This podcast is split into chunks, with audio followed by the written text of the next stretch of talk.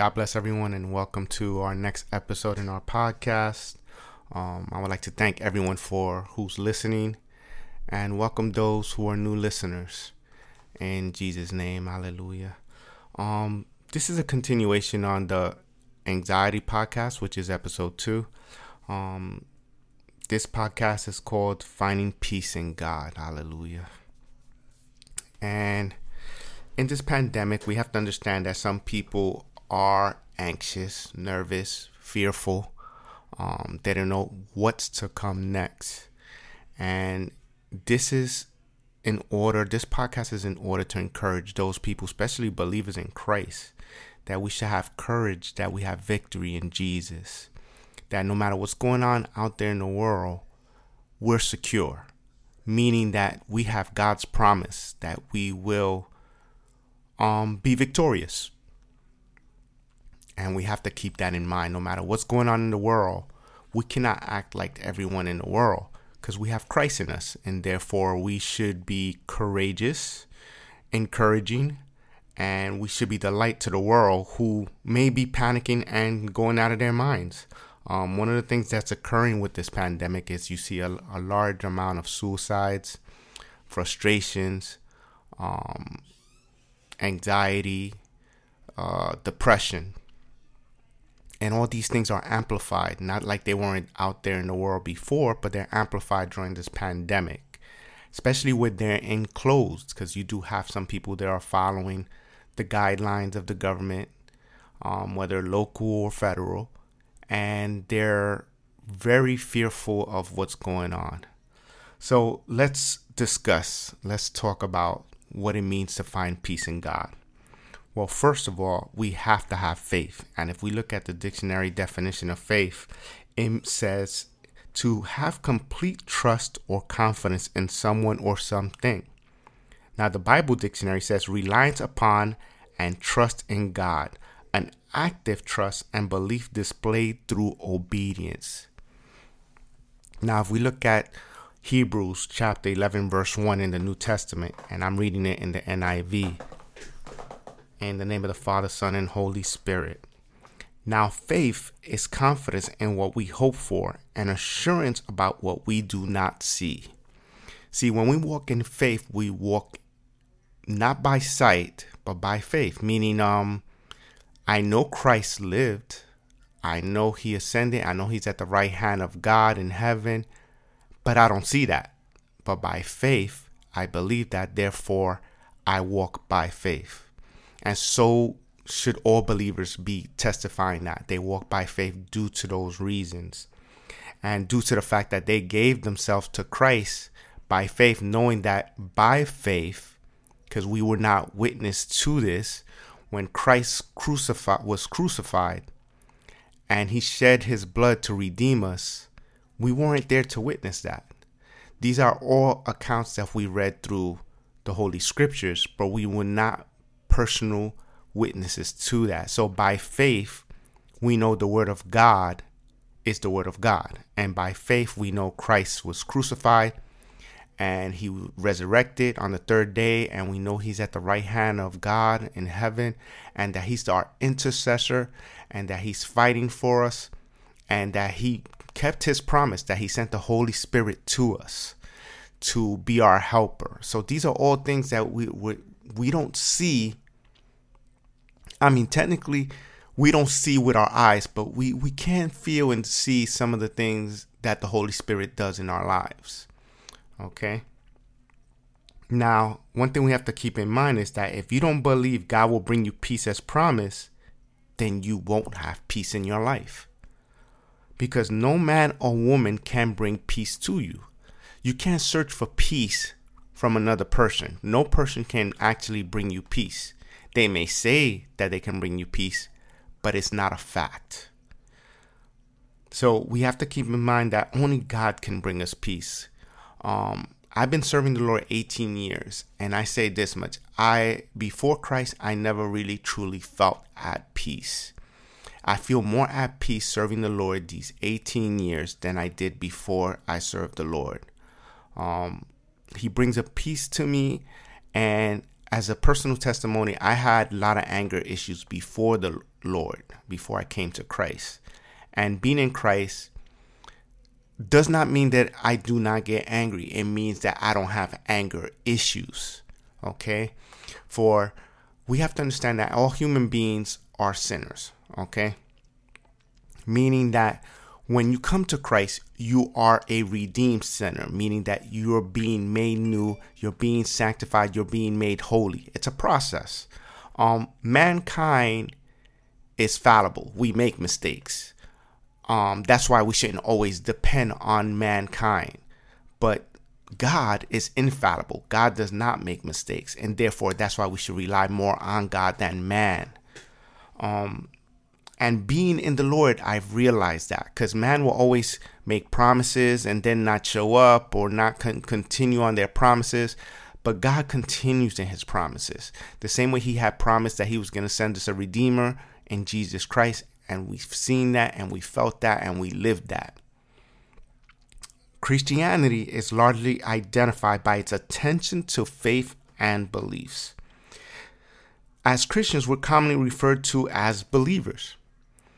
And a commitment to Christ typically involves a confession of faith, meaning when a person comes to Christ, most times they do it in a church setting. They're visiting a church, they hear the preaching, the preaching touches their heart, and they come to the realization I can't do this alone. I need Christ. And they come to serve the Lord. And one of the things that occurs is that someone makes an altar call and they ask, Is anyone here who feels they want to give their life to Jesus? And you raise your hand or stand up, you go up to the altar, and you tell the person who was preaching or so forth, or deacon or elder, depending what church you're visiting, um, I want to give my life to Christ. And you give your life by saying, I recognize I am a sinner and that I need redemption. And that you give yourself fully to Christ and you promise to obey Christ. And that's how you give yourself to the Lord. And I recall, and most people will recall who've been serving the Lord quite some time, that you feel an overwhelming peace once you do that. Once you confess your sins to the Lord and you recognize that you are a sinner and now that you are a redeemed sinner once you accept Jesus Christ as your Lord and Savior. Now, once you become a believer, you walk by faith, not by sight. No longer you walking by what you see or what you can touch, but by faith.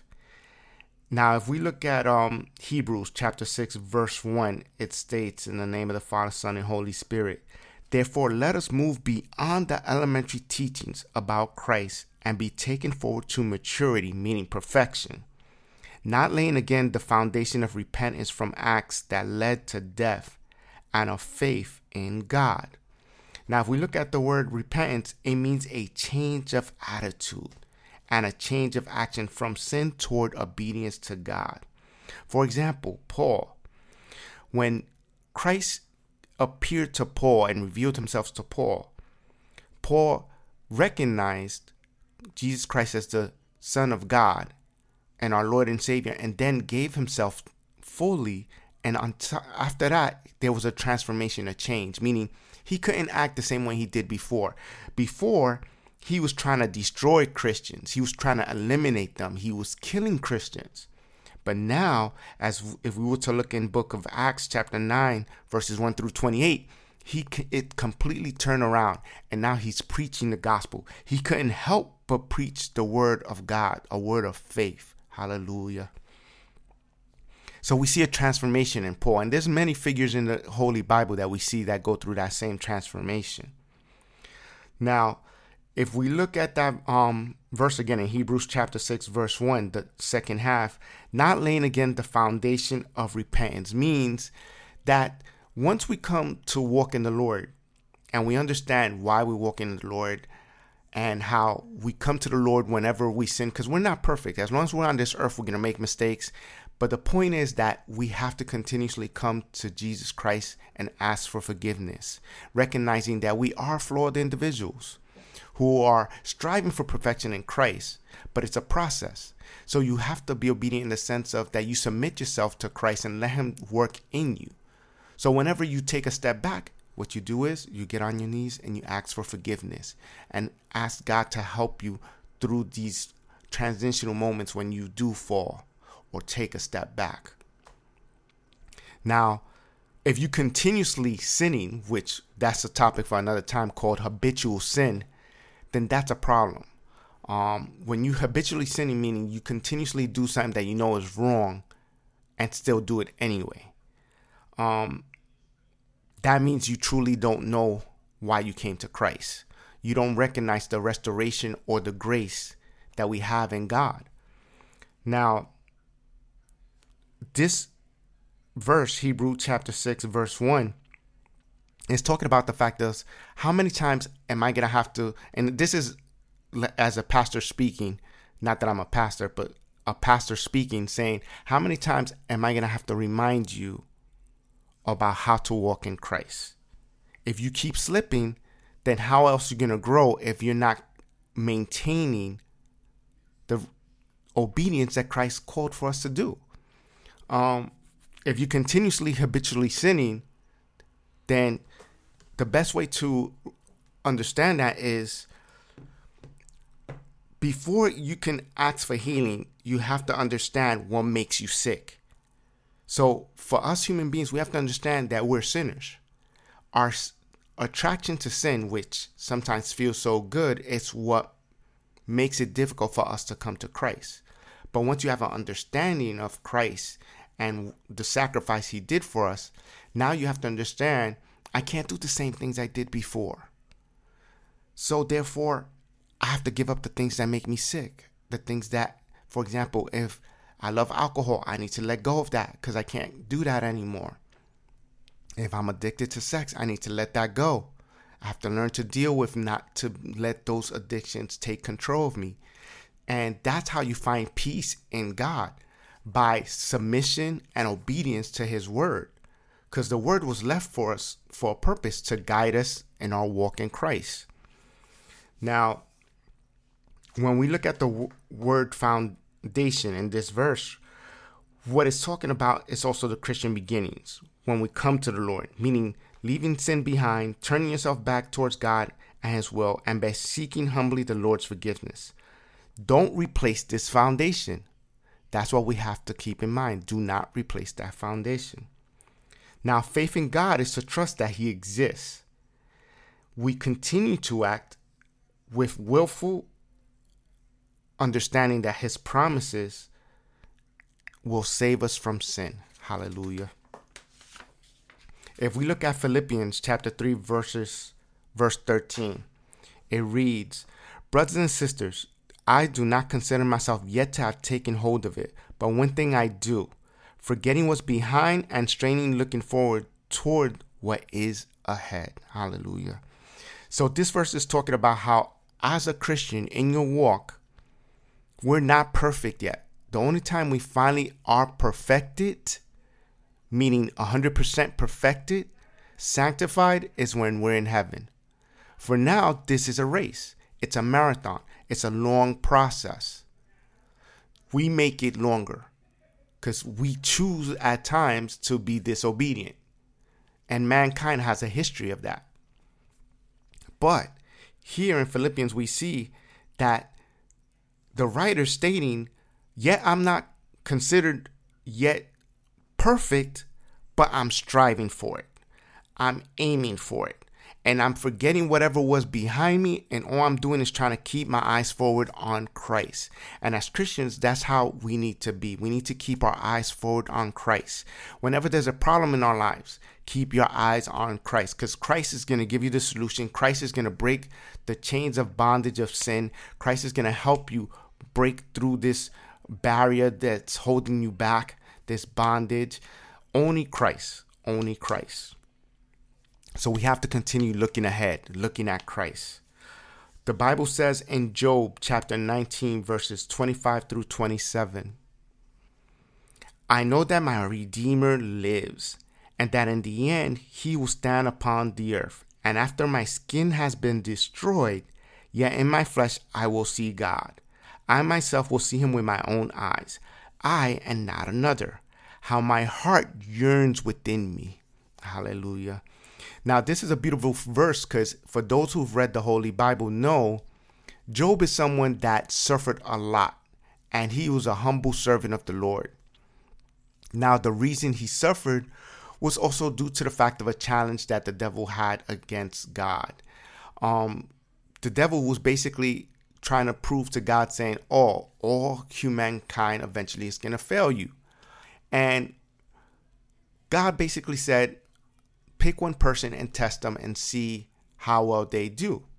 Now, this these verses also reflects the fact, and that book of Job's reflect the fact that the devil can't do anything to harm us that even the devil is powerless because the devil has to ask permission from God even to do anything or challenge us or tempt us. He still has to ask God permission. Okay? Shows you how powerful God is. And when he asked God permission, he said, um, I want to test your humble servant. He seems like he's really into you. And I want to test Job.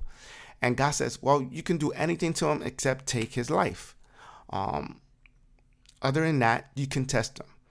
And Job at one point felt, you know, that he was very challenged and he was wondering what he was doing wrong spiritually that he was so challenged. We have to understand that as long as we're on this earth, we're going to face challenges.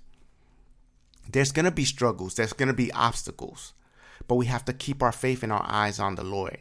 And Job did keep his eye on the Lord doesn't mean that there weren't moments that he didn't plead with the Lord in his prayers.